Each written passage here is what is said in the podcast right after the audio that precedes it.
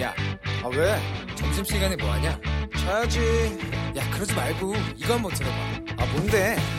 지금 당장 라디오를 켜봐 나른한 오후 깨울 시사 토크쇼 모두가 즐길 수 있고 함께하는 시간 유쾌하고도 신나는 시사 토크쇼 오태훈의 시사본부.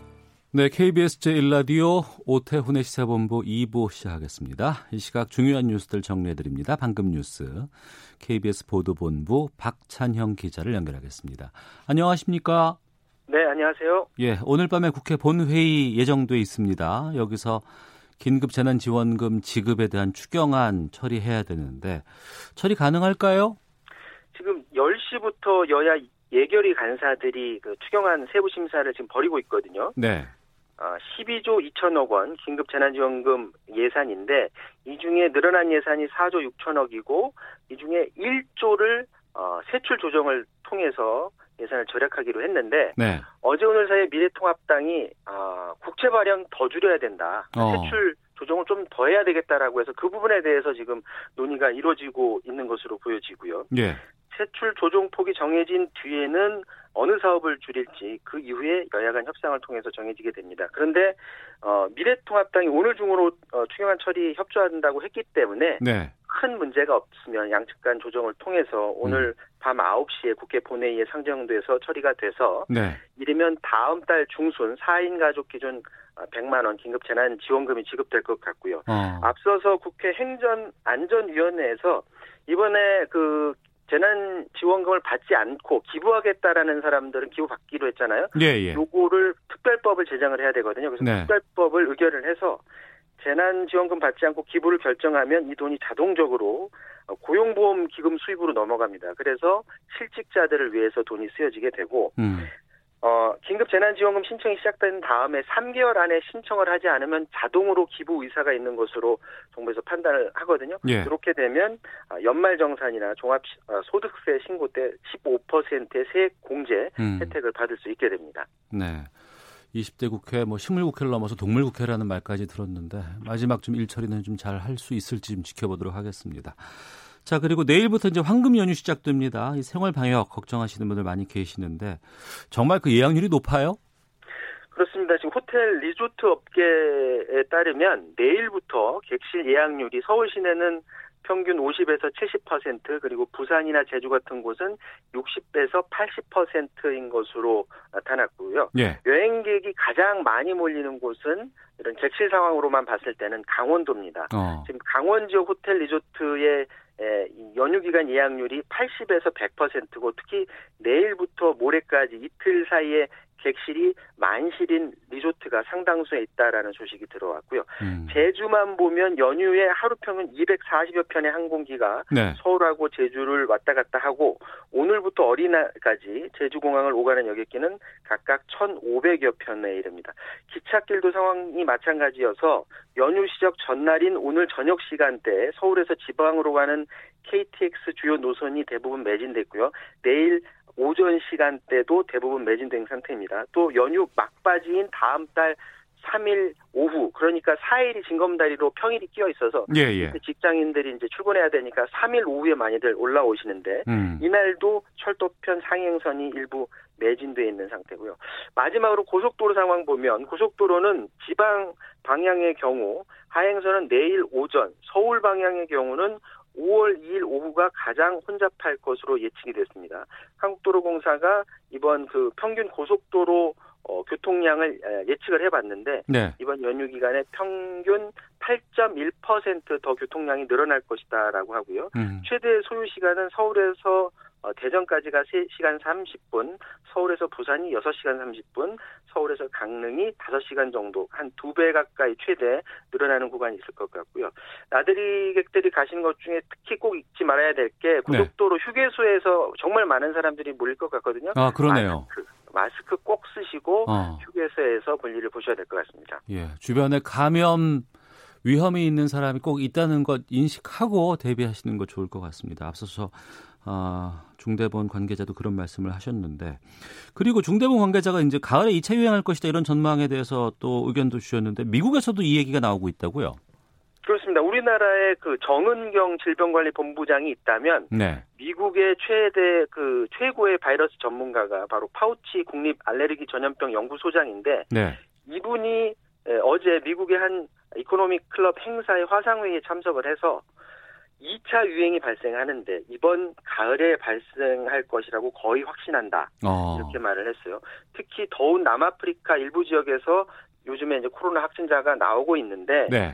이런 코로나19가 이런 상황을 봤을 때는 지구에서 완전히 사라지지는 않을 것 같다라는 우려의 목소리를 내놨어요. 왜, 왜 그런 얘기를 내놨냐 하면 지금 봉쇄 조치를 해제하라는 그런 목소리가 굉장히 높거든요. 그렇기 예. 때문에 아무래도 내심 봉쇄 조치를 좀 더 이어가고 싶어 하는 그런, 어, 소망이 담겨 있는 것 같은데 어. 미국 상황을 보면 지금 확진자 숫자가 103만 명 넘었고요. 예. 사망자가 5만 9천 명입니다. 베트남 전쟁 때 5만 8천 명 죽었으니까 그때보다 더 많은 사람들이 지금 어. 목숨을 잃은 상태고 예.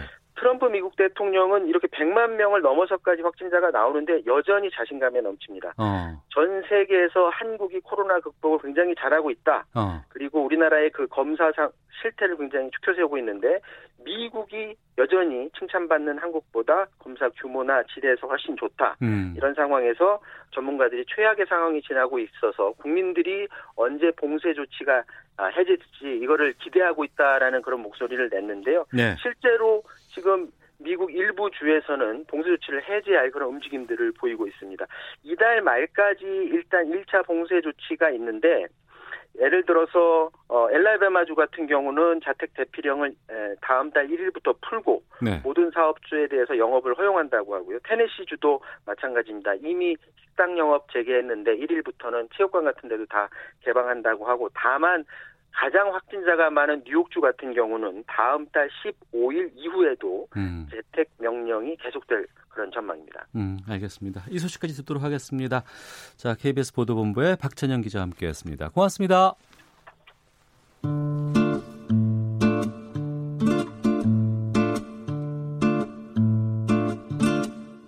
오태훈의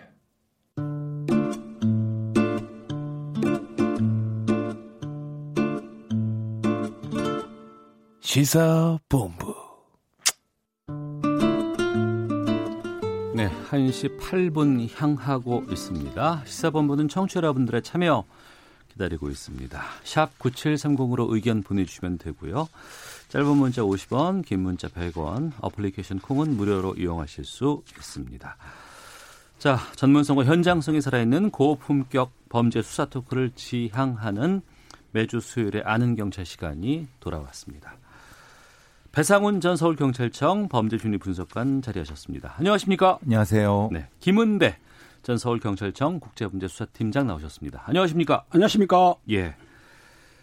울산의 한 초등학교 그것도 1학년 교사가 학생들에게 숙제를 내줬는데 속옷을 빨라는 숙제를 내줬고 또 이 학생들에게 부적절한 성희롱성 발언을 해서 공분을 사고 있다고 하는데 이게 학부모가 이걸 알려줬다고요? 그러니까 상황은 이제 그 교사와 학생들이 이 같이 운영하는 수업 단톡방 같은 것 같습니다. 네, 네. 단체 SNS 방인데 그거를 이제 어떤 학부모가 보니까 아, 음. 그 초등학생 1학년이니까요. 예. 뭐좀 느낌이 이상한 거예요. 느낌이 이상하다. 그 말하자면 거기에 무슨 왜 내용이 뭐 이 표현이 그렇지만 무슨 무슨 팬티 나오고 뭐 어. 뭐그 표현 자체가 어 이거 이상한데라고 해가 그거를 이제 모 커뮤니티에 올렸는데 예. 그리고 나서 그, 그 다른 사람한테 물어보고 음. 근데 그걸 본 사람이 이건 이상하다라고 아. 해서 울산 교육청에 예. 정식으로 이제 이런 민원 제기를 하는 과정에서 알려지게 된 거죠. 어. 그러니까 이제 이게 2단계, 3단계 정도 있는 겁니다. 직접적으로 한 건 아니고. 아, 예. 그러니까 지금 대부분 학생들이 계약하지 않, 아, 등교하지 않고 온라인 수업하고 있잖아요. 네. 이런 상황 속에서 또 여러 가지 뭐 요즘에는 SNS 통해서 뭐 단톡방을 연대거나 학생들의 뭐 출결 사항도 체크한다거나 이런 것들 많이 하고 있는데 그 1학년이면은 그런 거 하기도 좀 쉽지 않을 것 같은데.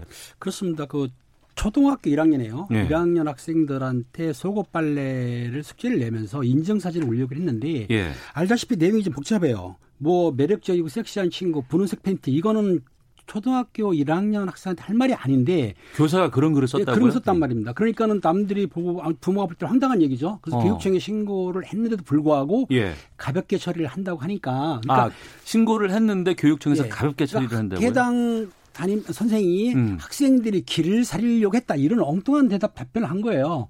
그래서 아. 이제 국민신고에 올렸던 건데 네. 이걸 본 많은 이제 시민들이나 이제 네티즌들이 볼 때에는 초등학생한테 음. 속옷 팬티 뭐 섹시하다 아니 초등학생이 섹시할 수가 있습니까? 음. 근데 학 선생이 본분으로서 그런 말 했기 때문에 이게 문제가 된 거죠. 이건 네. 정확히 범죄 전문가로서 보면 이것은 에, 성범죄의 초입 단계입니다. 지금 그렇게 어, 학생들한테 한 얘기는 정리해 보겠습니다. 우선은 학부모가 여러 가지 문제점들이 있을 것 같아서 교육청에다 신고를 했고, 네. 그런데 교육청에서는 뭐담그 담당 교사한테 뭐 확인을 했겠죠. 확인을 했더니 어뭐 그냥 학생들 학생들과 길을 살려준다. 길을 살려주고 친하게 지낼 목적으로 그렇죠. 뭐 이렇게 하겠다고 변명한 했지만 주의를 주고 끝난 거죠. 끝났지만 네, 여기 이거는 이렇게 처리하면 안 된다고 해서 지금 학부모들은 공분을 사고 있는 상황인데 그렇죠.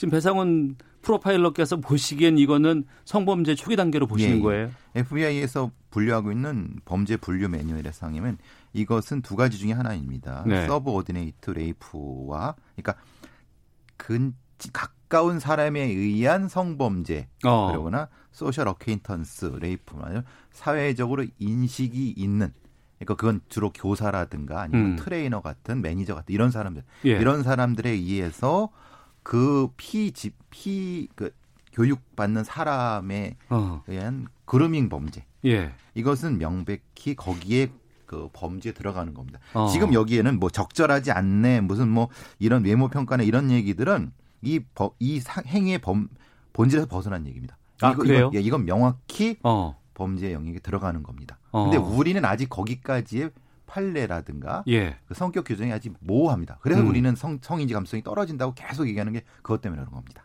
예. 어떤 부분들이 좀 집중적으로 보이는 거예요? 왜냐하면 그 행위를 통해서 예. 어, 뭐 아까 말씀하신 것뭐 섹시 팬트라든가 그리고 어떤 어, 외모 평가를 통해서 어, 그 피지배자를 성적으로 공격하는 그러니까 이제 언어적 정서적으로 공격하는 행위에 일단 범죄에 들어가는 겁니다. 네. 청취자께서도 지금 이 내용을 좀 꽤 알고 계셔요. 장호민님께서 그 초등학교 교사는 반드시 학생과 우리 사회와 격리시켜야 합니다. 8351님, 그 선생 일종의 정신병 있는 거 아닌가요? 정신감정이 필요해 보입니다. 어, 278 하나님, 저도 이 뉴스 보고 정말 화가 났습니다. 교사 자격 박탈해야 되고 아동 추행으로 처벌해야 합니다라고 지금 계속 문자가 들어오고 있는데 네.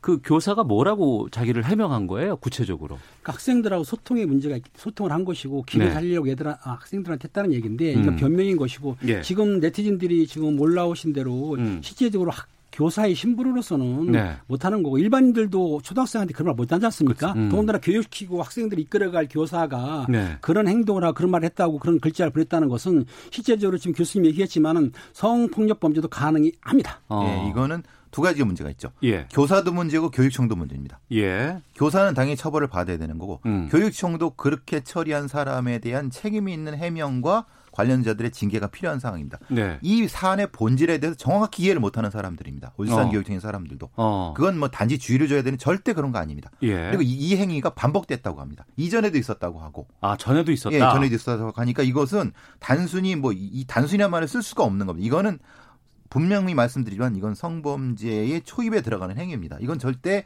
뭐 부적절한 단어라든가 뭐 이런 거 저는 절대 아닙니다. 이거는. 어. 이 글을 쓴 학부모가 처음에는 그 다른 그 자기가 속해 있던 커뮤니티 쪽에다가 이거 문제 있는 거 아닌가요라고 물어봤다고 했잖아요.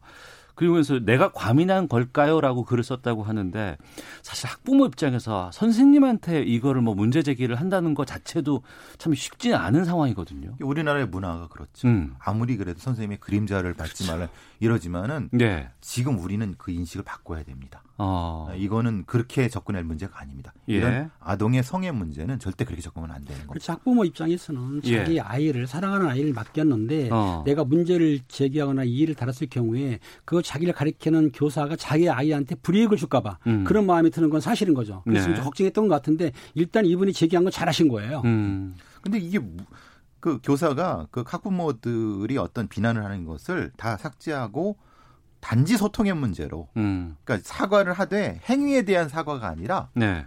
어그 이 소통이 부족했다고 얘기를 한다는 거예요. 음. 그런 식 자체가 잘못된 거 진짜 잘못된 겁니다. 그 교사는. 이 교사가 과거에도 이런 숙제를 냈다고 하고 또 유튜브 채널도 운영을 했어요? 예, 유튜브 채널에서 어. 학생들을 소급하는 장면 같은 거 올렸던 것 같아요. 아, 자기 유튜브 채널에다가 예, 예, 그리고 옛날에 보기도 음란물에 합성도 했다고 그러고 어. 다른 교사한테도 성희롱적인 발언을 했다고 한다면 여기서 예. 말씀드리고 싶은 건 뭐냐면 어. 음란물을 반표하면 처벌을 받습니다. 네. 성폭력 특별법. 그리고 지금 중요한 거는 지금 아동들한테 만약에 성희롱 했다고 하면은 성인한테 성희롱 할 경우에는 실제적으로 형법상으로 처벌은 않고 민사적인 배상은 하지만 네. 아동에게 성희롱을 했을 경우에는 아동복지법 17조가 있어요. 조항이 있어요. 음. 거기에 보게 되면은 성희롱이라든가 성적수심 되게 되면 처벌하는데 여기 셉니다.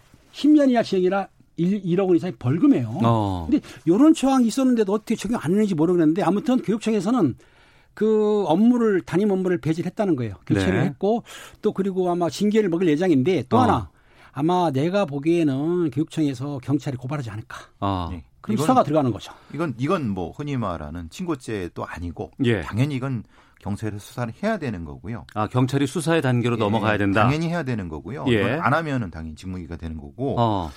이 교사는 제가 보는 이, 이런 영역의 전문적인 것을 봤을 때는 네. 이건 아동 성기호증이 있는 것 같습니다. 아동 아, 성기호증. 소아기호증. 예, 아, 예. 성기호증이 있는 것 같습니다. 어. 정확히 이 사람의 심리 검사를 해봐야 될 것 같습니다. 예. 물론 모든 아동 성기호증 환자들이 예. 아동 성범죄자로 가는 건 아닙니다. 그렇지만은 어. 매우 위험성이 높습니다. 왜냐하면 특정한 행위를 시키고 예. 특정한 행위에 대해서 스스로 계속 그것을 공개하려고 하고 어. 어떤 어떤 저 사이버 공간에서 하려고 예. 하는 행위는 위험성이 매우 높습니다. 음.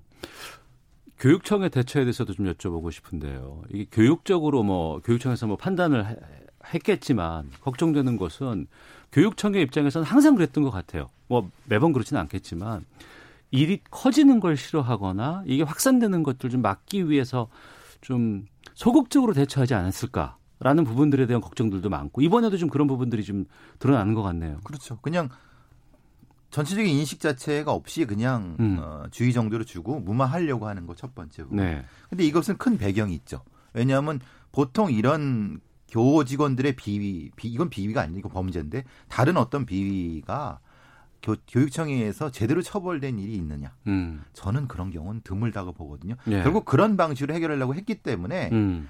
이, 이 교원들이 이런 방식도 너무 저 뭐라 너무 약하게 생각하는 거죠. 네. 그러니까 너무 아무것도 아니라고 생각하는 부분이라고 생각합니다. 그렇습니다. 초록은 동색이라고 사실 교육청에서는 교사를 보호하는 입장에서 그 행위를 했던 교사의 변명으로 일관했어요 처음에는 그런데 음. 이게 문제가 되고 이제 국민신고에 올리는 그때서야 업무를 배제하고 그다음에 담임을 교체시키고 징계를 한다 이렇게 부산을 떨었는데 처음에는 사건이 작아지게 덮어지길 바랐겠죠. 음. 근데 이제 문제가 되다 보니까 언론에 터지고 하니까는 가수 없이 이제 징계를 하는 건데 네. 아까 그 교수님 말씀한 대로 징계로 끝날 게 아니고 음. 아까 그 성희롱이 맞다고 한다면 아동복지법 처벌을 받을 수가 있거든요. 네. 만약에 아동복지법으로 입건해서 처벌 받게 되면은 교사가 이제 파면까지 갈 수 있으니까 음. 중징계 할수 있는 거죠. 네. 안타까운 게 이런 인식이 교육청 공무원들 이게 없다는 게 너무나도 처참합니다. 어. 이게 이게 어떤 형태의 외국에는 이런 올 그러니까 흔히 말하는 사이버 그루밍이거든요. 예, 예. 이런 그루밍 관리 유형이 굉장히 사례가 많거든요. 음. 근데 왜 이런 거를 이- 이- 이렇게 처리하려고 했는지 교사도 문제지만은 교육청의 담당 공무원들은 당연히 이것은 문제 제기 받아야 됩니다. 네.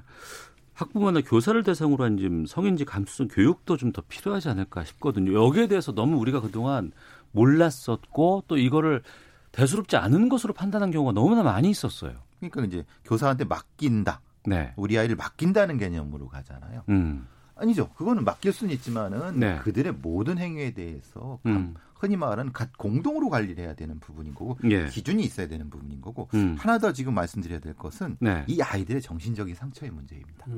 아, 그 부분까지도 예, 예, 예. 판단해야죠. 그러니까 이- 지금 이 아이들은 내가 존경하는 선생님이 시켜서 했는데 예. 다른 어른들이 굉장히 뭐야 이게 굉장히 뭐 이게 이게 막 얘기를 하면은 굉장히 당황을 합니다. 아이들이. 어. 내가 뭐 이렇게 잘못했나? 그러면서 굉장히 좌절하고 위축돼 우- 있고. 위축되게 됩니다. 어. 이 전체 학급에 대해서 심리 치료가 필요한 상태입니다. 예. 이것을 정확히 교육청도 인식해야 됩니다. 지금 이 아이들 다른 아이들이 다치지 않았으니까 이게 아닙니다.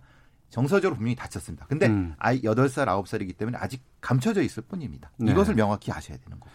이게 만약에 수사 단계로 들어가서 일정 정도 뭐, 뭐 기소로 간다거나 하게 되면 어떤 처벌까지 나올 수 있어요? 제가 말씀드린 대로 아동복지법에 의하면 네. 성회령으로 인정이 될 경우 아동한테 성희롱으로. 아동이라는 건 18세 미만이에요. 네. 아동 청소년은 19세 미만이지만 아동은 18세 미만인데 아동이지 않습니까? 초, 초등학생이니까 그럴 예. 경우에는 10년 이하 징역이나 음. 1억 원 이하 벌금이 처하기 때문에 상당히 큰 거죠. 음. 실제적으로 성희롱이 인정된다 그러면은 기소도 가능하고 또 예. 기소하게 되면 중형형이 중형형이 이제 앞으로 알다시피 성범죄를 저 강하게 처벌한다고 하니까 예, 예. 강하게 처벌받을 것 같고요. 이 기회에 사실상 초등학교건 중학교건 고등학교건 선생들이 아직 성인지 감성이 부족하니까 어. 교육을 많이 시켜야 돼요. 예. 요거는 제가 현직에서도 성범죄 교육 시켰거든요. 어. 저를 부르시면 음. 확실하게 교육시킬 수 있어요. 못하게.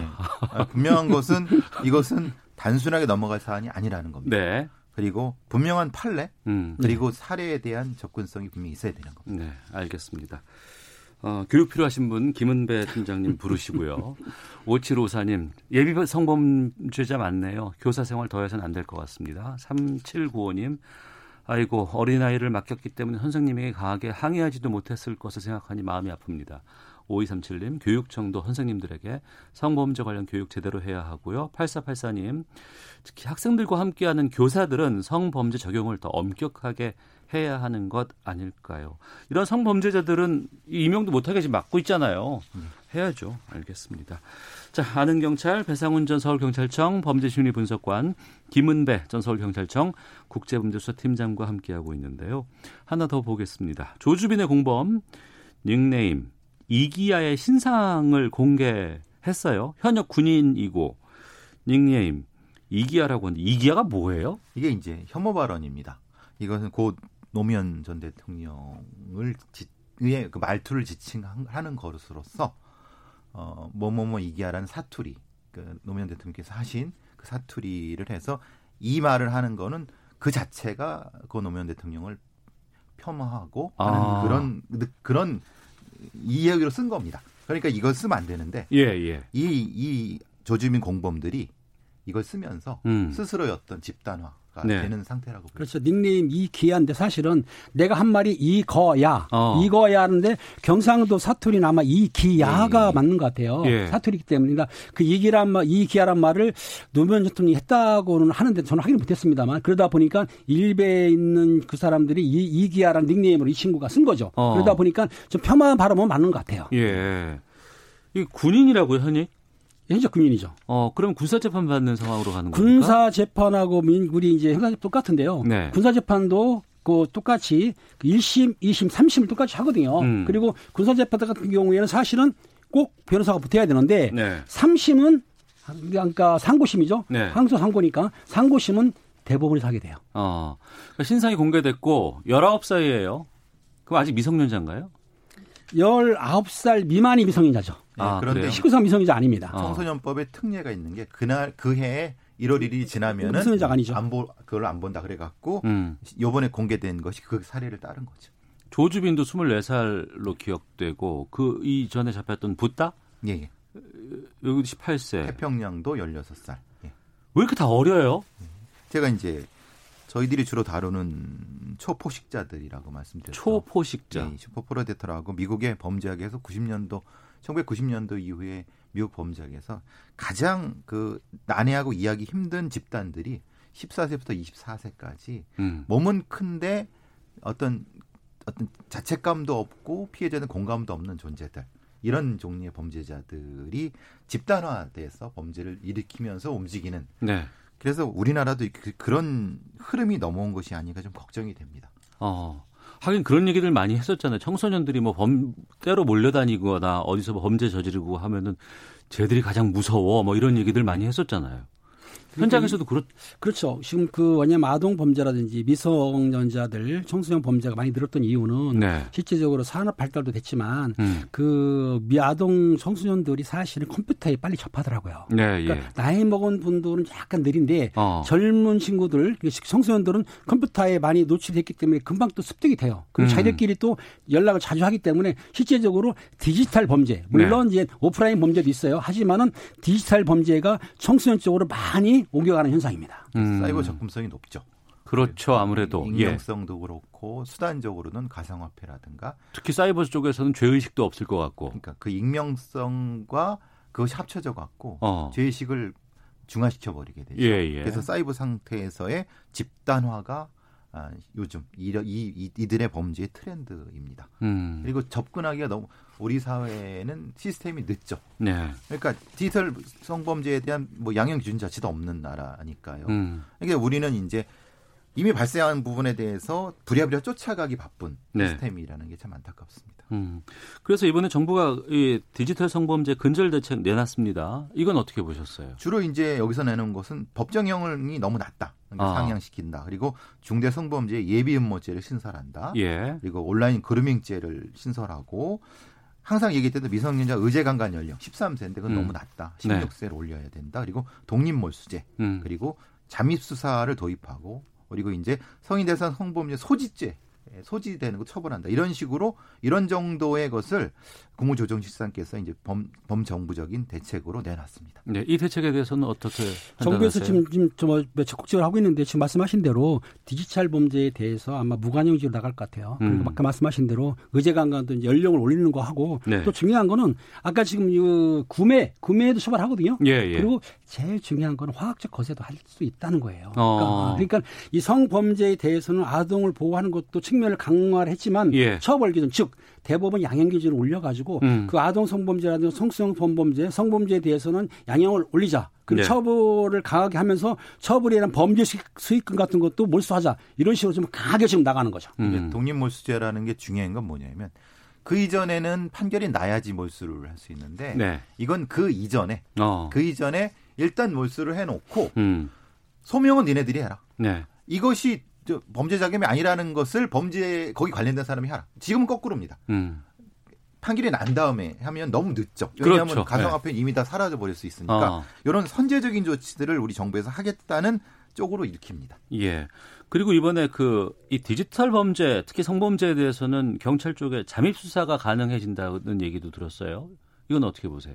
지금 일반 국민들이 오해하시는 게 예. 함정수사라고 있습니다. 함정수사. 예, 함정수사가 함정수사 있고 윤수사가 있는데 예. 함정수사는 범죄 유발형. 어. 즉 쉽게 얘기할게요.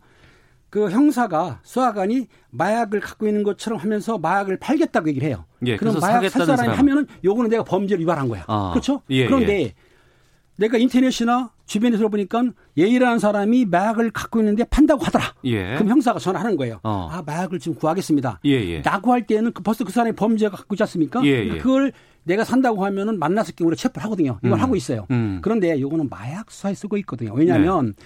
그 말 잠복 저 잠입사 같은 경우에는 어떤 범죄단체에 내가 신분을 속이고 들어가야 돼. 음. 그렇지 않습니까? 네네. 그러니까 엠번방도 그래요. 어. 엠번방도 내가 회원으로 가입하신 형사가 가입할 수는 없지 않습니까? 그러니까 일반 방에 가입해가지고 음란 아니 성착취물 나오는 걸 썼을 뿐이지 내가 돈을 주고 엠번방에 1번, 1번, 2번, 3번 가입하게 되면은 음. 범죄에 가담한 거기 때문에 장입사가 어렸던 거죠. 이전에는 우리가 영어로 undercover라고 하죠. 예, 예. 그렇죠. undercover라고. 어. 조직 범죄에 들어가서 하는 것은 미국은 법적 보호를 받습니다. 예. 근데 우리는 undercover라는 것이 불가능합니다. 음. 그렇기 때문에 그것을 정부에서 적극적으로 법적인 어떤 백그라운드를 마련해 주겠다고 하는 거고 네. 기존의 함정 수사를 좀 더 유의하게 강화해 주겠다는 그 방향입니다. 음, 알겠습니다. 아는 경찰 함께 하고 계시는데요. 자, 헤드라인 뉴스 듣고 또 기상청 교통정보 확인하고 돌아와서 두 분과 함께 계속 말씀 이어가도록 하겠습니다. 정부는 내일부터 시작되는 연휴를 맞아 코로나19 재확산을 우려해 관광시설 안전수칙을 마련했다고 밝혔습니다. 코로나19 완치자 가운데 재양성 판정을 받은 사례에 대해서 코로나19 중앙임상위원회가 감염력이 없는 바이러스의 유전자가 검출됐을 것이라는 분석을 내놨습니다. 화이자 등 세계적 제약기업이 코로나19 백신 경쟁에 합류하며 개발 시간표가 빨라지고 있다고 미국 일간 월스트리트저널이 보도했습니다. 국회 행정안전위원회는 오늘 전체 회의를 열고 긴급 재난지원금 기부와 관련한 절차를 규정한 기부금 모집 사용에 관한 특별법 제정안을 의결했습니다. 지금까지 라디오 정보센터 조진주였습니다. 이어서 기상청의 송소진 씨입니다.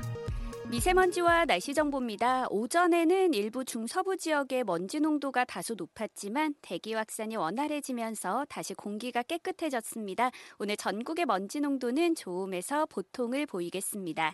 맑은 날씨가 이어지면서 여전히 전국 대부분 지방에 건조특보가 발효 중입니다. 불조심하시기 바랍니다.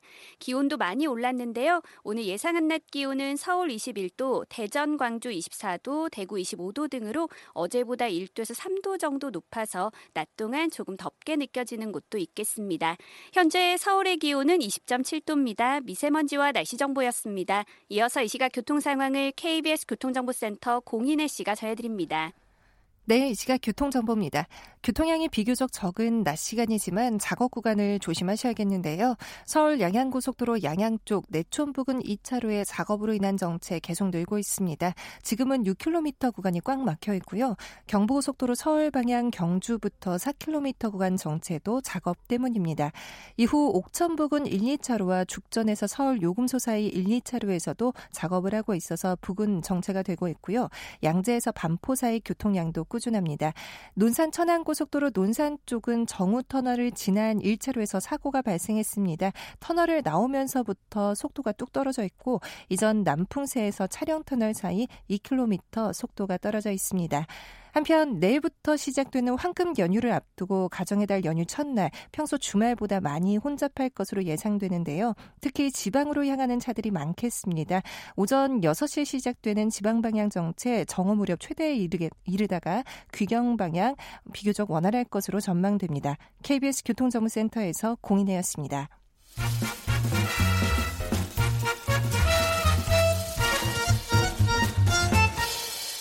오태훈의 시사본부.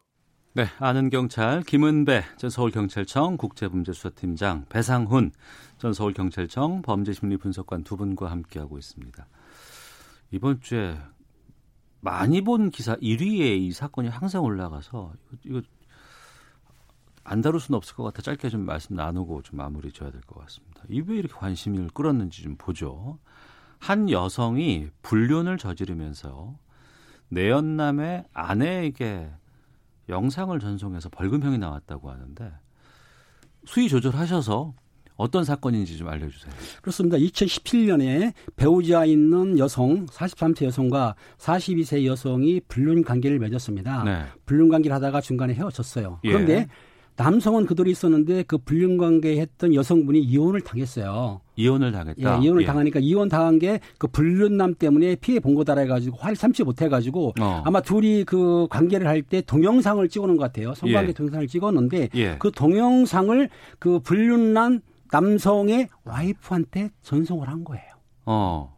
그러니까 그거 받아본 아내가 너무 놀랐지 않습니까? 예. 그러면서 또 협박을 했어요. 어. 아이들 이름을 대면서 협박을 하고 가만 안 되겠다. 그러니까 이게 이제 신고가 돼가지고 조사를 했는데 예. 법원에서 어. 이 법이 사실은 처벌 기준이 5년 이하 징역이나 3천만 이하 벌금을 낼 수 있는 건데도 불구하고 5년 이하의 징역이나 3천만 원 이하의 벌금이 나올 수 있는 것인데 범죄인데도 불구하고 예. 500만 원 정도의 벌금으로 종결이 된 거죠. 어. 그러니까 그 여자가 남편 있는 상태에서 불륜을 저질렀는데 본인은 이 사건 때문에 자기가 이혼을 당했고 당했다고 생각을 한 거죠. 하고 근데 내연남이 잘 살고 있으니까 거기 화가 났다고요? 그렇죠. 그렇죠. 일종의 보복 범죄 같은 형태인 거죠. 음. 자신 그러니까 자신이 불륜을 저지른 그 행위의 결과물을 네. 보복 범죄 수단으로 도구로서 음. 이용했던 사건인 거죠. 예. 그러니까 그 누리꾼들의 분노를 산 이유는 아마 이거 같아요. 이런 그 성관계 영상을 내연남의 아내에게 전송을 하고 또 위협까지 했는데 이게 벌금 500만 원짜리가 맞냐 너무 약한 거 아니냐 이거 같네요. 그렇습니다. 물론 재판부에서는 본인이 이제 반성도 하고 초범이라는 이유를 달걀하라는데 예. 어떻든 간에 이 동영상을 찍어서 다른 음. 사람도 아닌 같이 살고 있는 아내한테 보냈다고 한다면 네. 그 피해자인 아내는 엄청난 스트레스뿐만 아니고 상당한 그 고통을 느꼈을 거예요. 음. 그리고 그거 플러스해서 자녀들까지 위해를 가한다고 협박을 했기 때문에 실제적으로 벌금을 한다 그러면은 최소한도 이거 2, 3천만 원 해야 되는 건데도 불구하고 500 정도 어. 했다. 물론 형을 살릴 수도 있지만 형은 이제 두째 문제를 치고 벌금 너무 적다라고 하고 네티즌들이 분노하는 거죠. 그러니까 이제 아마도 기존에 있는 우리의 판사님들이 일종의 어떤 성인지 감수성, 불륜인지 감수성이 많이 낮으신 것 같습니다. 음. 왜냐하면은 네. 제가 왜 그런 말씀드냐면 결국은 판사님이 생각해 보시기에 다 잘못된 거 아니냐, 어. 어? 다 잘못된 거 아니냐. 예, 그렇기 예. 때문에 뭐 어디 형을 주고 이런 것보다는 이렇게 한 것 같은데 가장 문제는 가장 문제는 문제는 그 내연남의 아내분이 아니, 큰 그렇죠. 고통을 당했고 어. 그의 자녀들이 예. 큰 고통을 당했습니다. 어. 거기에 대해서는 이 판사님이 어떤 말씀하실지 사실은 이것은 그 부분에서 매우 미흡하고 적절하지 않는다는 생각이 듭니다. 이들의 이들 피해는 어떻게 보상할 것인가에 대한 어. 문제인 거죠. 그러니까 정작 이 판결이 나올 때 죄질 이것만 볼 뿐이지 이 죄질이 이후에 미칠 파장 영향 여기에 대해서는 그렇게 많이 책임을 짓고 짓지는 못하는 것 그러니까 같아요. 우리의 사법 체제가 어. 당사자 그냥 범죄인 예. 그 피고인을 중심으로 이루어지는 거고 음. 그걸 중심으로 이루어진 여러 가지 피해 상황에 대한 종합적 고려가 많이 부족한 부분이 그러니까 지금 재판부에서 대부분이 형량을 보게 되면 네. 성과가 없다. 어. 반성하고 있다. 네. 처음이라 그러면 약하게 하는 병이 있는데 지금 교수님 말, 말, 말 말씀하신 대로 다른 즉 그 두 사람의 남녀 문제가 아니고 배우자 음. 그 여성에 대한 그 고통이라든지 스트레스 인정을 안 하는 것 같아요. 네, 네. 그래서 이제 우리나라는 이로 인해서 발생하는 위자료라든가 위자료, 손해배상에 그렇죠. 대해서 너무 액수가 너무 작습니다.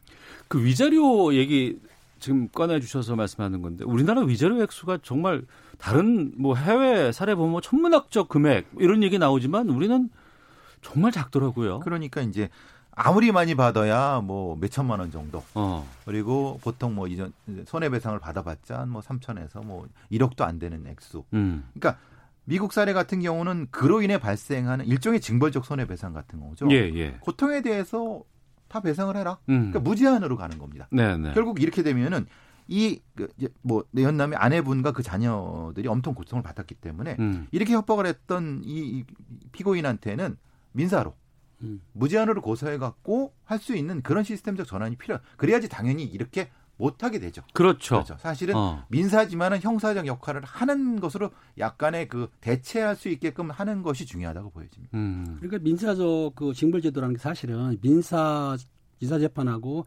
형사재판은 섞은 거예요. 쉽게 예, 얘기해서 예. 우리가 보통 사건이 났을 때 원금하고 이자를 포함해서 판결 내지 않습니까? 예. 플러스해서 형사적책상에 벌금까지도 포함시킨다. 그러니까 음. 무제한은 뭐 한다 하더라도 실제적으로 지금 불륜관계에서 2, 3천만 원 정도 나오는 걸 알고 있는데 네. 손해배상이 거기에 플러스해서 어떤 고통이라든지 형사정 처벌이 의해 가지고 더 많이 음. 더 X로 덮일 수 있는 그런 제도를 만들자는 얘기죠. 근데 네. 이제 문제는 그겁니다. 돈 가진 우리나라의 권력 가진 분들이 이걸 극구 반대하죠. 어. 징벌적 손해배상은. 예, 왜냐하면 예. 기업에 적용되지 않습니까? 어. 그리고 지금 말한 가습기 살균제 같은 거 보세요. 예. 이게 적용된다고 하면 그 기업들이 가만히 있겠습니까? 어. 이게, 이게 사회적 맥락이 있는 이런 건이거든요. 징벌 음. 손해배상이라는 게. 네. 근데 반드시 이것은 도입이 돼야 되는 겁니다. 음. 민주당 21대 총선 공약이 질병 질 징벌적 손해배상제 도입이라고 하는데 21대 국회 어떻게 처리할지 좀 기다려 보도록 하겠습니다. 자, 하는 경찰 마치겠습니다. 배상훈 전 서울경찰청 범죄심리분석관 김은배 전 서울경찰청 국제범죄수사팀장과 함께했습니다. 두 분 말씀 고맙습니다. 감사합니다. 감사합니다. 오태훈의 시사본부는 여러분의 소중한 의견을 기다립니다. 짧은 문자 50원, 긴 문자 100원의 정보 이용료가 되는 샵 9730, 우물정 9730번으로 문자 보내주십시오. KBS 라디오 앱 콩은 무료입니다. KBS 라디오 오태훈의 시사본부. 지금 여러분은 대한민국 라디오 유일의 점심 시사 프로그램을 듣고 계십니다. 네, 어, 세월호 사회적 참사, 아, 사회적 참사 특별조사위원회가 박근혜 정권 당시에 국가정보원, 국정원이 세월호 유족을 사찰한 정황 확인하고 검찰에 수사를 요청하기로 했습니다. 오늘 뉴스소다에서 세월호 문제 좀 다시 좀 짚어보도록 하겠습니다. 시사평론가 김성환 씨 함께합니다. 어서 오세요. 네, 안녕하세요. 예, 국정원이 세월호 유가족 어떻게 사찰을 했다는 거예요? 그러니까 사참위가 국정원이 작성했던 1일 동안 보고서 215건을 입수를 했는데요. 예. 이 가운데 48건이 유가족을 사찰한 내용이더라 이런 음. 내용입니다. 예. 그러니까 사찰은 세월호 참사 이틀 이튿날인 1910, 아, 2014년 4월 17일부터 8개월 동안 이루어졌고요. 음. 진도 팽목항과 안산시에서 유가족이나 유가족을 돕는 민간인을 상대로 해서 이루어졌다고 합니다. 네. 어, 사찰 첫날인 4월 17일 하루에만 11건의 보고서가 작성이 될 정도로 하루에 11건이요? 예. 어. 어. 그럴 정도로 아주 치밀하게 사찰이 이루어졌다고 하는데요. 예. 그러니까 당시 팽목항에 머물고 있던 유가족의 말에 따르면 손가락 없는 장갑을 낀 사람들이 기억이 난다고 합니다. 어. 그 사람들이 아마 국정원 요원이었을 것이다라는 예. 얘기까지 지금 나오고 있습니다. 어. 참사가 일어났고 그 다음 달부터 국정원이 들어와서 네. 하루에 11건씩의 보고서를 작성했다. 이거 정말 놀랄 만한 일인데 보고서에 어떤 내용들이 있답니까? 어, 크게는 유가족을 강경 성향과 운건 성향, 으로 구분을 하고요. 음. 뭐 가족들이 머물던 진도 실내체육관 현장 분위기, 유가족의 발언까지 아주 상세하게 기록을 하고 있습니다. 예. 그 우리 흔히 이제 통신사가 긴급 속보를 전할 때 1보, 2보, 3보, 4보 이렇게 가잖아요. 그렇죠. 중간에 상보라는 게 들어가기도 하고 예, 수정 내용 반영하고. 네. 예. 국정원 보고도 이런 식으로 이루어졌다는 거예요. 음. 그러니까 거의 뭐 실시간으로 보고가 이루어졌다고 해도 과언이 아닌데요. 참사 이틀째 3보를 보면 험악한 분위기를 보이는 반면 일부는 시리에 빠진 채 실, 실신자도 나타나고 있다. 음. 이런 걸 적고 있고요. 네. 어, 사흘째 삼보를 보면 현장 지휘소 관계자가 상황을 설명하려 나타나니까 의자를 집어 던지는 등 험악한 분위기가 연출됐다. 음. 이런 내용이 들어가 있기도 합니다. 네. 어, 7일째 삼보를 보면 여성들이 속옷을 빨아 입을 수가 없어서 며칠째 입고 있다고 불편을 호소하고 있는 실정이다. 뭐 이런 내용까지 상세하게 기록을 하고 있고요. 예. 이런 동향만 파악한 게 아니고 아, 가족을 앞서 말씀드렸던 것처럼 강경파와 운건파로 나누기 시작하는데요. 참사 11일째 일보를 보면 팽목항에 있는 실종자 가족 중 일부 강경 성향 가족들은 음. 이라고 하는 이런 표현이 등장하고요. 네. 또 진도 실내 체육관에는 희생자 가족 한 명, 강경 성향, 성향 가로 이렇게 되어 있고 그 실종 희생자 가족 한 명이 내려와서 실종자 가족들을 선동하고 있는 것과는 대조적으로 팽목항에 내려와 있는 희생자 가족 한 명, 여기에 온건 성향 이렇게 표기를 하는 부분들이 나타납니다. 이때 상황을 돌아보면 네. 언론에서는 아직도 에어포켓이 있어서 생존자가 있을 것이다. 기대하고 있어야 한다라는 이 시점인 거잖아요, 이게. 그래서 공기를 주입해야 한다 이런 얘기까지 나오고 있었고요. 네. 빨리 잠수부들을 동원해서 구조를 해야 한다 이런 얘기들이 한창 나오고 있던 시점이었는데 지금 유가족들이 어떤 얘기를 하고 있는지 어. 뭐 어떤 부분에 대해서 불만을 갖고 있는지 그리고 강경 성향인지 온건 성향인지 이걸 아. 국정원이 사찰을 하고 있었다는 얘기입니다.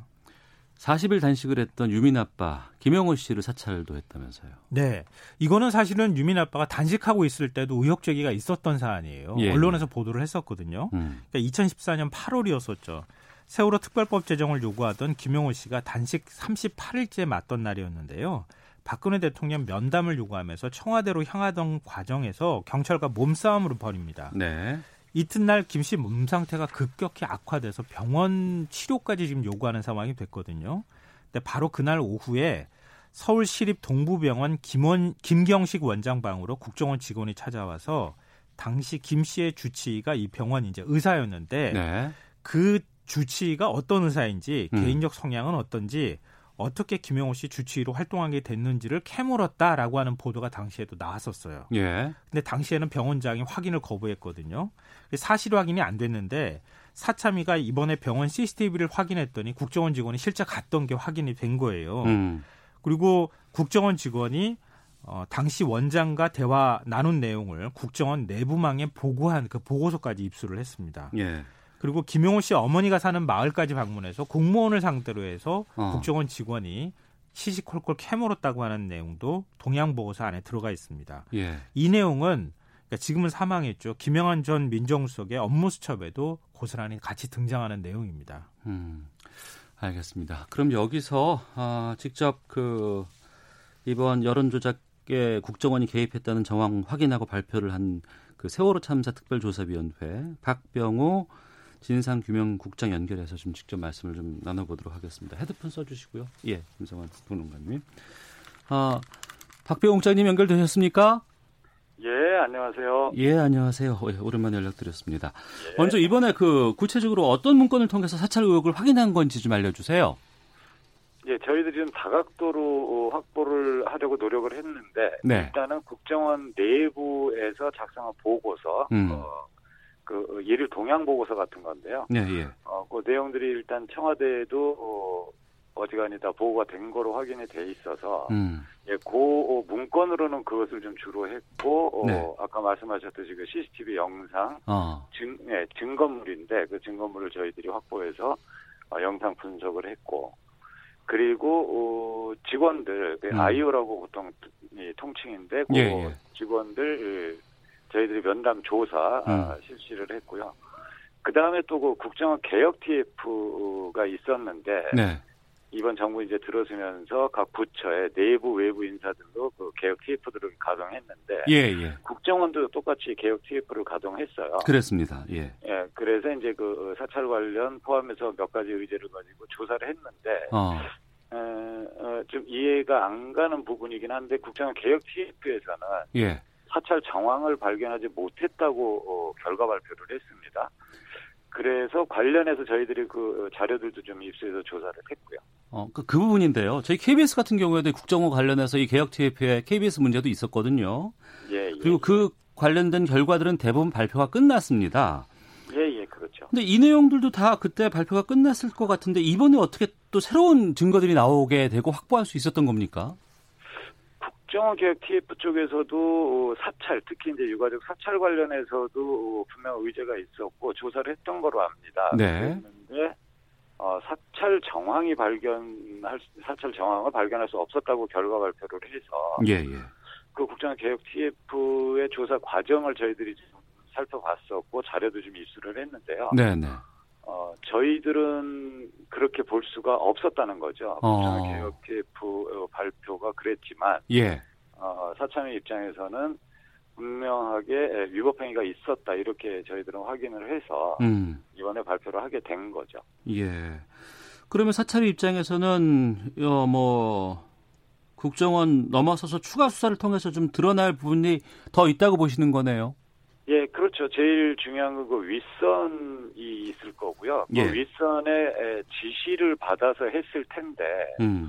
일단 이제 조사를 받은 분들은 그 윗선의 지시 여부에 대해서 명확하게 얘기를 하지 않았기 때문에, 네. 저희들이 수사 대상 요청, 그러니까 수사 요청 대상 자료는 특정을 하지 않았고, 네. 이것은 이제 수사 과정을 통해서 좀 확실히 받게 될 것 같고, 그 다음에 또 국정원이 자체 비용을 들여가지고 어. 홍보 동영상을 만들었다고 본인들이 시인을 했어요. 어떤 홍보 동영상이요? 그러니까 이제 이 세월호 관련해서 여론 조작으로는 두 가지를 시도를 했는데요. 예. 첫 번째는 이제 어, 유민 아빠 이른바 김영호 씨, 어. 김영호 씨에 대한 그 아주 그 폄훼되는 발언, 명예훼손에 해당되는 발언들이 엄청나게 많이 쏟아져 나왔고, 네. 그리고 이제 그런 것들을 그들의 호칭으로는 건전 세력이라고 합니다. 건전 세력. 그러니까 이제 지금 저희들이 이제 수구 보수 세력일 텐데요. 네. 그쪽에 어쨌든 어, 그 부분에 대해서 어, 계속해서 문제 제기를 해라. 음. 문제 제기를 해야 된다라는 제언을 제언이라 그러면 이제 어드바이스죠. 어.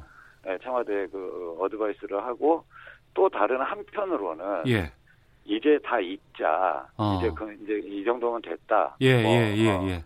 그런 그 어, 이제 평화롭게 좀 살자라는 취지로 어. 동영상을 자체 제작을 했다고 했는데 실제로 저희들이 조사를 해보니까 음. 예산을 거기에 들여와서 동영상을 제작을 했는데 국정원이 그 예예 예. 어. 그 동영상을 유포한 경위가 저희들은 아주 그좀 어, 심각하다고 보고 있는 거죠. 그러니까 음. 그들의 그 어, 계획 그러니까 영상물 확산 계획이라는 그 자료 그러니까 네. 본인들의 그 보고서를 보면 음. 이러한 영상물들을 네. 유튜브 등에 이제 제기하고 유튜브 등에 등재를 하고 유력 건전 사이트 일간베스트하고 독립신문을 지칭을 합니다. 일베와 독립신문. 그렇죠. 이런 그 유력 건전 사이트에다가 집중 전파를 하니 예. 어, 굉장히 많은 호응이 있었다. 이런 아. 이제 취지거든요. 아이고 참. 그리고 어, 저희들이 좀 이상했던 건 아, 네. 아 이렇게 건전한 내용이라면 음. 왜 공식적으로 국가기관이 영상을 틀어서 뭐 이렇게 하지를 않고 네네. 네. 그냥 네티즌 명의를 빌린 건데 그 네티즌 명의가 그 이후로는 단 한 번도 어, 뭐 유튜브를 게재한다거나 어. 디 나오지를 않아요. 그때 딱 한 번 사용한 유튜브. 그러니까 유튜버죠 이른바. 예, 예. 예, 그 명의를 도용한 건지 어. 어, 아니면은 누구를 시켜서 한 건지는 저희들이 거기까지는 확인을 못했습니다. 알겠습니다. 그럼 하나만 좀 여쭤보겠습니다. 예, 예. 어, 뭐 사참위도 그렇고 특조위도 그렇고 수사 권한이 없어서 강제적으로 이걸 조사하기가 힘들었습니다. 그런데 이제 예, 검찰 특수단이 나왔잖아요. 예, 예. 근데 아직까지 이렇다 성과가 좀 없는 것 같은데 이 부분은 어떻게 보세요? 예, 저희들이 지금 뭐 어, 특수단의 활동을 평가하기는 아직은 저희들은 이르다고 보고 있고요. 예. 어, 어쨌든 지금 수사를 하고 있고 어, 지금 국정원도 어, 성역 없이 일단 하겠노라는 명확한 의사 표현을 했기 때문에 네. 에, 그 이후 상황을 더 직접 보는 게 맞다라는 어, 이런 판단을 하고 있습니다. 음, 알겠습니다. 뭐 검찰 특수단대 성과가 좀 나오게 되면 그때 다시 한번 좀 연결 부탁드리겠습니다. 고맙습니다. 아, 예, 예, 감사합니다. 예, 세월호 참사 특별조사위원회 박병호 진상규명 국장 연결해서 말씀을 좀 들었습니다. 정황은 있었지만 뭐 증거는 없었다라고 이제 뭐 국정원 개혁 TF라든가 이런 쪽에서 다 끝냈던 내용인데 이걸 네. 더 파봤더니 사참위에서 정말 경천 동지할 만한 내용들이 많이 나왔다 이거네요 지금. 몇 가지 굉장히 중요한 포인트를 얘기했는데요. 국정원 예. 개혁발전위원회 적폐청산 TF가 가동이 됐지만 네. 어, 국정원이 개입한 흔적을 발견하지 못했다. 이게 2017년 얘기거든요. 예, 예. 그러니까 문재인 정부 들어서고 난 다음에 국정원이 개혁 신용을 했다. 이렇게 음. 또 어, 뒤집어서 얘기하면은 해석이 가능한 얘기고요. 지금 이제 국정원이 여론 조작을 시도했다. 네. 국정원이 세월호 국면을 지금 불리한 현정 당시 이제 박근혜 정권한테 불리한 그 정국을 타개하기 위한 여러 가지 제언을 했다 이렇게 얘기를 했잖아요. 근데 그 내용들이 그대로 그 보고서 안에도 나옵니다. 음. 근데 이게 또 어디랑 연결이 되느냐면요. 이 부분이 저는 굉장히 좀 주목된다고 보는데 예. 군 기무사도 여론 조작에 가담을 했잖아요. 여론 조작에 군 기무사가 네. 그러니까 2018년 7월 댓글 사건을 조사하던 국방부가 예. 어, 기무사가 관여한 사실을 밝혀냈는데요. 음. 어, 기무사가 세월호 사고 발생 13일째인 2014년 4월 28일 세월호 TF를 구성합니다. 네. 그리고 사고 발생 28일째인 5월 13일에는 소장급으로 조직을 확대 개편합니다. 음. 이게 기무부대원 60명이 동원되는 굉장히 큰 조직이에요. 네. 10월 12일까지 약 6개월간 TF를 운영하게 되는데요. 역시 똑같이 기무사도 유가족을 이른바 불순 세력으로 취급합니다. 그래서 온건한 유가족과 강경 성향의 유가족을 구분하기 시작하고요. 음. 사찰한 내용들이 고스란히 다 거기 안에 담겨 있습니다. 뭐 예를 들면은 그 사체 전원 수습을 강하게 주장하면서 나머지 가족들은 온건한 편이나 강경 네. 성향 두 명에 의해서 끌려다니는 분위기다. 뭐 이런 어. 보고서 내용 실제로 나와요. 예. 근데 여기에 또 어떻게 주목할 만한 부분이 있냐면은 보수 단체들이 이른바 시민 단체 집회에 대항하는 맞불 집회를 열 수 있도록 어. 이른바 좌파 집회 정보를 달라는 요청에 응해서 예. 세월호 사건 관련 시국 집회 정보를 제공한 사실이 여기 안에 담겨 있습니다. 음. 이 내용은 뭐냐면은 그러니까 댓글 사건 우리가 다 알고 있잖아요. 네, 선거 예. 개입부터 시작해서 음. 그 댓글 사건에 군이 조직적으로 개입했고 네. 국정원이 네. 개입했다는 사실이 이미 다 드러났잖아요. 음. 근데 세월호 참사에도 역시 국방 아그 기무 기무사하고 그다음에 네. 국정원이 또 개입한 사실이 확인되고 여론 조작도 했다는 겁니다. 음. 그러니까 하나의 큰 맥락으로 꿰어지는 이야기가 만들어진다는 거예요. 예, 예. 이거는 뭐 이명박 정부부터 시작해서 박근혜 정부까지 정보기관들이 이런 식으로 사회 민간인 사찰을 했다고 하는 것하고 여론 조작을 특히 건전 세력이라고 하는 보수 언론이라든가 건전 세력이라고 불리고는 인터넷 사이트 일베나 이런 것들을 통해서 지속적으로 여론 조작을 했다고 하는 사실을 확인할 수 있다는 거죠. 음, 그리고 이건 기관에서 적극적으로 움직인 것도 있을 수 있겠지만 아까 국정원도 그렇고 군 기무사도 그렇고 강경과 온건을 나눠서 보고를 했다는 건 이거 나눠서 확인해 봐라고 지시했을 수도 있는 거 아니겠어요? 그러니까 그 정점에는 청와대가 있을 수밖에 없는 거예요. 어. 왜냐하면 우리나라에서 기무사하고 국정원을 동시에 움직일 수 있는 기관은 국정원은 어, 지금 군 조직이 아니잖아요. 네. 양쪽의 조직을 움직일 수 있는 건 청와대밖에 없어요. 음. 그러니까 앞서 이제 박 국장이 얘기한 것처럼 청와대 개인 문제가 나올 수밖에 없다는 겁니다. 네. 그러니까 더더욱 중요한 거는 이런 사회적인 재난 상황, 참사가 발생했음에도 불구하고 그들은 오로지 정권 유지에 유지에만 관심이 음. 있었다. 음. 그러니까 구조에 실패했다고 하는 책임이 돌아오는 것을 어떻게 하면 막을 것인지, 네. 또 그것에 대해서 비판 여론을 어떻게 하면 다른 여론으로 음. 이른바 세월호 유족을 지금까지 혐오하고 있는 일부 여론과 연결되는 것처럼 어떻게 세월호 유족을 폄하하면서 자신들은 정권 유지를 할 것인가 여기에만 골몰했다는 얘기가 되는 겁니다. 네, 7476님 참사가 일어난 바로 다음 날부터 유가족을 사찰했다니 정말 경악할 일입니다. 모두가 힘을 합쳐 구조에 최선을 다해야 할 시점에 사찰이라니요라고 의견도 보내 주셨습니다. 지금 세월호 관련해서는 침몰 원인조차도 지금 아직 파악되지 않고 있습니다. 21대 국회가 해야 될 일이 참 많이 있을 것 같고 세월호에선 특히 또 좀 확인하고 처리해야 될 시점이 많이 있는데 뭐 해야 될까요? 일단 진상 규명 해야죠. 어. 검찰이 어, 특수단을 만들어서 지금 수사를 하고 있는 상황이니까요. 네. 철저하게 진상을 밝혀내는 것 이게 굉장히 중요하고요. 뭐 여기에는 뭐 이른바 박근혜 전 대통령의 세월호 7시간 지금 관련 자료가 전부 다, 다 봉인 조치가 돼 있지 않습니까? 그렇죠. 그것도 확인할 필요가 일부 있어 보입니다. 어. 그리고 생명안전기본법이 필요하다 이런 여론이 있거든요. 이건 세월호 유가족께서 상당히 원하시는 부분이에요. 네, 유가족들이 원하고 있는 예, 부분인데요. 일단 사참위 활동 기간을 1년 전 연장해야 되겠다고 하는 요구가 있고요. 어. 생명안전기본법이라는 게 지금은 재난안전기본법이 있는데요. 예. 재난 발생 시에 행정 당국의 업무 분담만 담고 있어요 내용을. 음. 근데 생명안전기본법은 재난으로부터 국민이 안전할 권리 이걸 기본권으로 규정하자는 거예요. 네. 그러니까 이런 부 국민의 생명과 안전을 중시해야 할수 있는 음. 그런 법적 근거를 마련하자고 하는 것이고요. 무엇보다도 참사 피해자들을 향해서 반인륜적인 혐오 표현을 어. 우리 사회가 더 이상 할 수 없도록 예, 예. 그걸 제도적으로 어떻게 막을 수 있는 장치가 필요하지 않겠느냐라고 음. 하는 지적도 나옵니다. 네. 앞서 그 사회적 탐사 특별조사위 기한 연장 말씀해 주셨는데 지금 기한이 올해 말까지인가요? 네네. 올해 이제 어, 활동 기한이 끝나게 되는데요. 예. 지금 현직 공무원들이 코로나19 확산을 이유로 조사를 거부하고 있는 상황이거든요. 누가요? 현직 공무원들이요. 해수부 공무원이라든가 해경 역시 아. 이제 관련자들이 있잖아요. 예, 예. 그러니까 조사를 지금 안 하고 있는 상 거부를 하고 있는 상황입니다. 어. 그리고 지금 사참위는 어, 가습기 살균제 사건도 조사하고 있거든요. 그렇죠. 사회적 참사기 때문에. 예, 예. 이게 특조위라고 하지만 어. 그러니까 조사 인원도 좀 더 확대해서 네. 조사를 좀 더 한 1년 정도 더 할 필요가 있다라고 하는 요구가 나옵니다. 이것도 국회에서 좀 그 힘을 실어줄 수밖에 없는 상황이네요. 어, 그렇죠. 예, 예. 알겠습니다. 자, 김성환의 뉴스 쏘다 시사평론가 김성환 씨와 함께했습니다. 고맙습니다. 네, 고맙습니다. 예, KBS 라디오 오태훈의 시사본부 마치겠습니다. 내일 뵙겠습니다. 안녕히 계십시오.